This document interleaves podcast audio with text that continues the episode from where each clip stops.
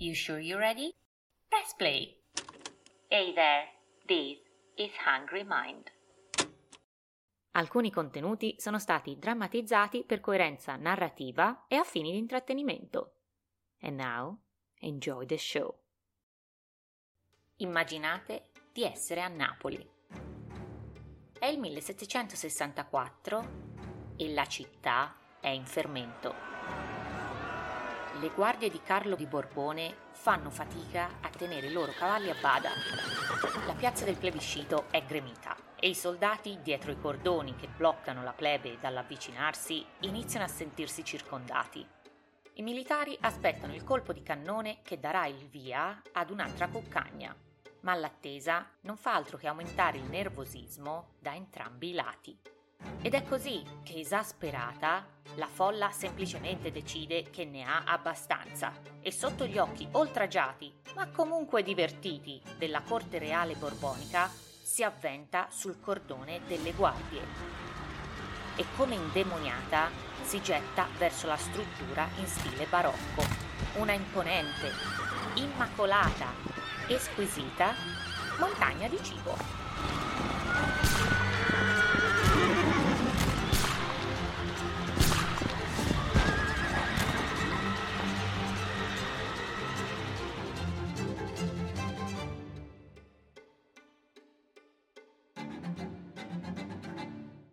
Chiedete a qualsiasi turista in visita nel bel paese e molto probabilmente vi sentirete dire che l'Italia è sinonimo di buon cibo.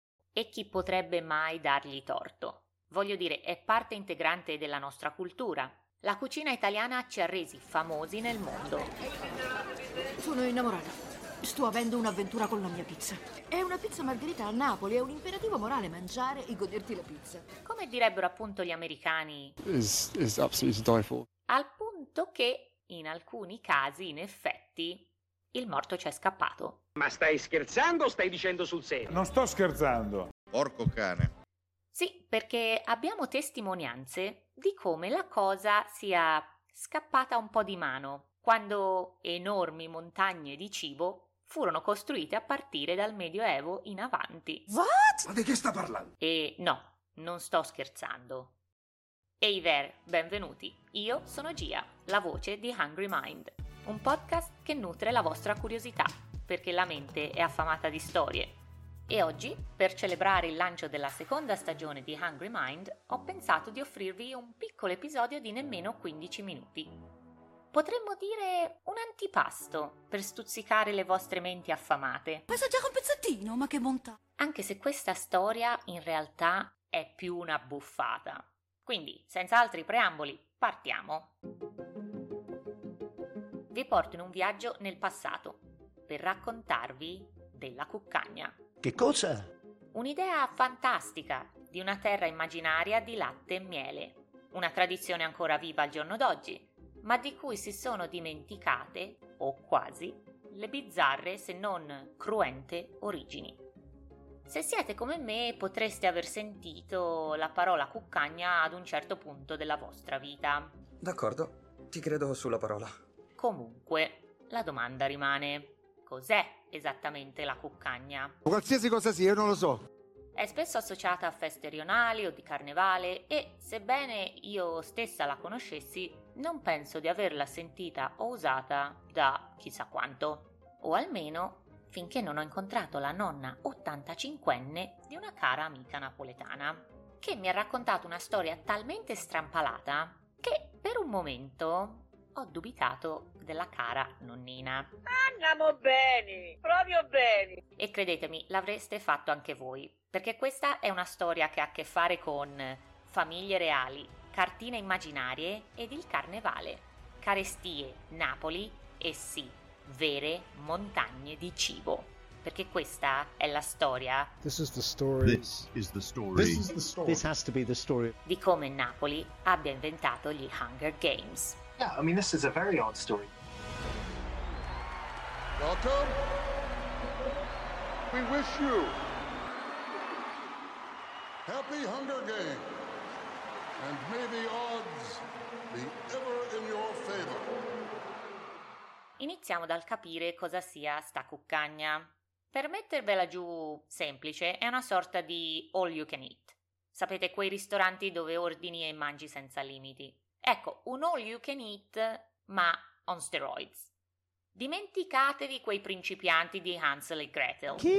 Non so neanche chi è. Perché nella terra del Bengodi, una utopia di perdizione gastronomica, vale il motto mangia, ozia, ripeti. E dove, per darvi un'idea, le vigne vengono legate con le salsicce, i fiumi sono di buon vino d'annata e di acqua non c'è l'ombra. Maiali arrosto gironzolano aspettando che qualcuno gli dia un morso e pesci grigliati, pronti per essere divorati, saltano fuori dall'acqua ai piedi dei passanti. Come detto, una follia gastronomica. Ingordigia? Chi? Golosità? Chi? Il limite è solamente l'elasticità dello stomaco.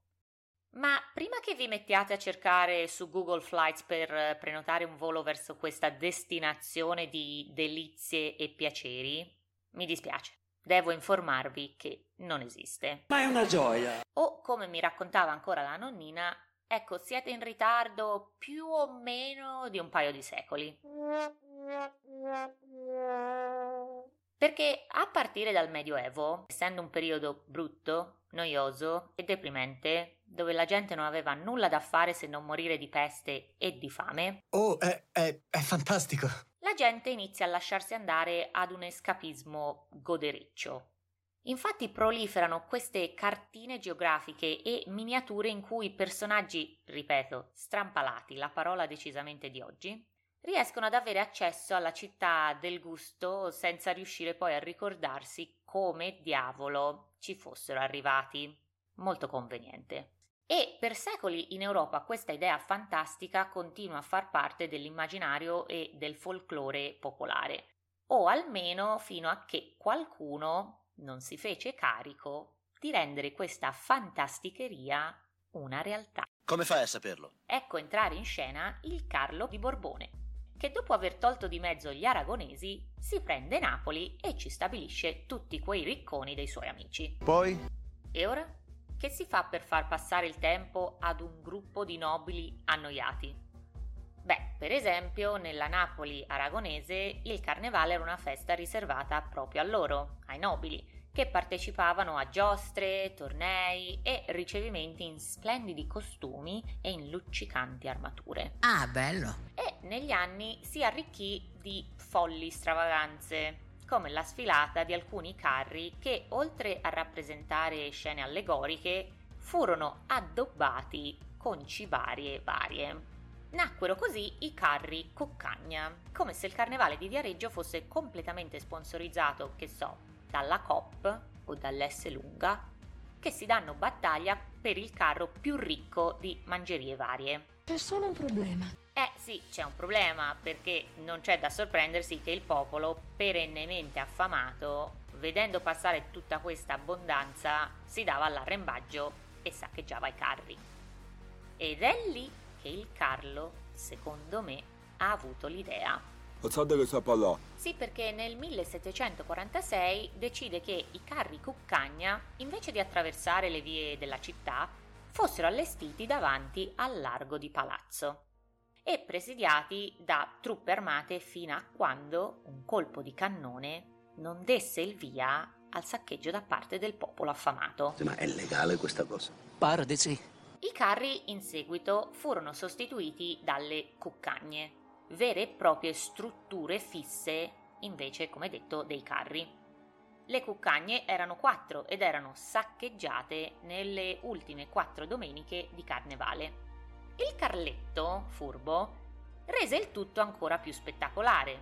Senza badare a spese, nel tempo le strutture divennero sempre più imponenti, progettate da veri architetti per realizzare piramidi di cibo di qualsiasi genere, incluso bestiame, botti di vino, cibo prodotto ed offerto per l'occasione dalle corporazioni dei fornai, dei pasticceri, macellai, insomma avete capito.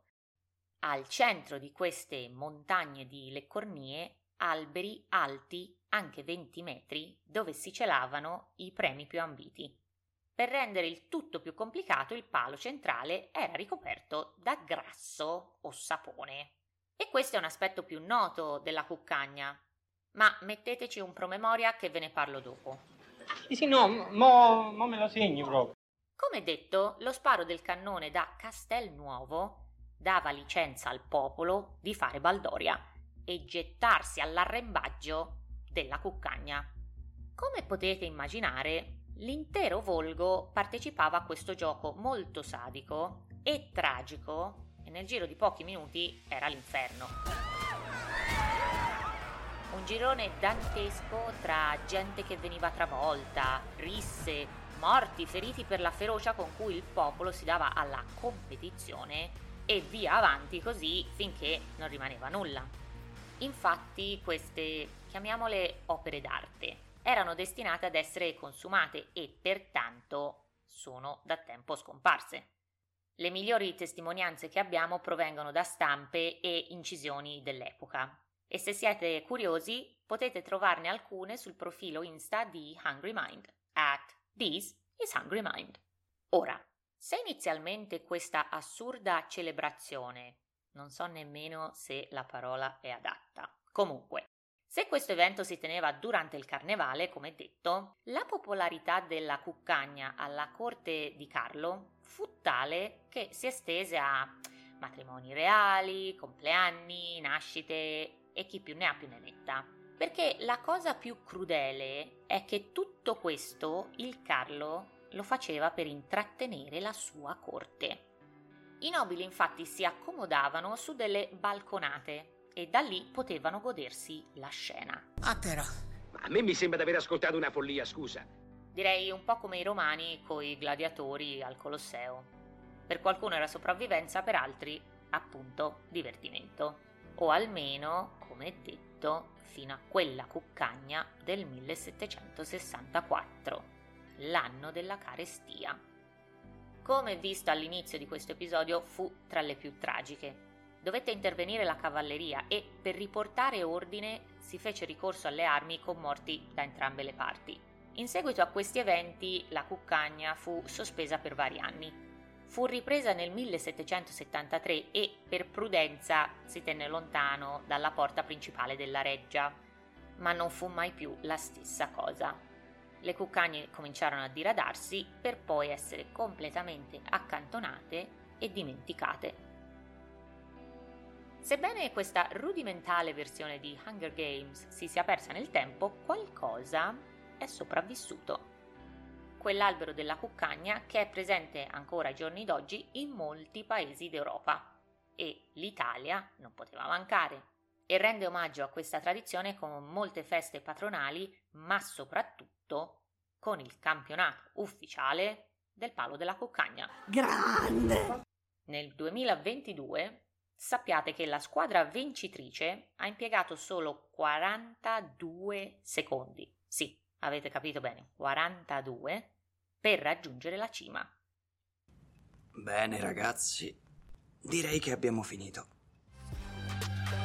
Se questo piccolo antipasto vi ha fatto venire voglia for more, sappiate che il piatto forte vi aspetta a partire dal lunedì prossimo 25 settembre.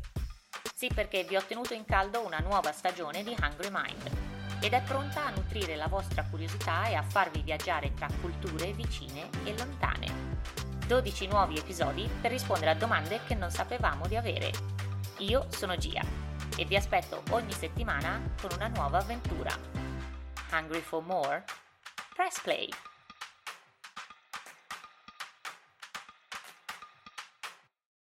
Utilizzo molte fonti per la realizzazione delle mie storie. In particolare vanno citati i contenuti di Atlas Oscura, Royal Collection Trust e il Feast Podcast. Hey there, that was Hungry Mind. È giusto una cosetta da niente che abbiamo creato io e i ragazzi del marketing. Io sono Gia, produttrice e voce di Hungry Mind, un podcast indipendente alla continua ricerca di incredibili storie dal mondo per nutrire la vostra curiosità. Per tutti i behind the scenes del pod, what the hell is that? E contenuti esclusivi sull'episodio della settimana, trovate il profilo Insta di Hungry Mind This is Hungry Mind. We have to take a quick break. We're right back with more. Sei sicurissima? Certo che sono sicurissima. A lunedì prossimo con una nuova avventura, perché la mente è affamata di storie. I mean, what else is there to say? It doesn't get any better than this, ladies and gentlemen. And if you think it does, check yourself. Ci sentiamo lì. Punto e basta.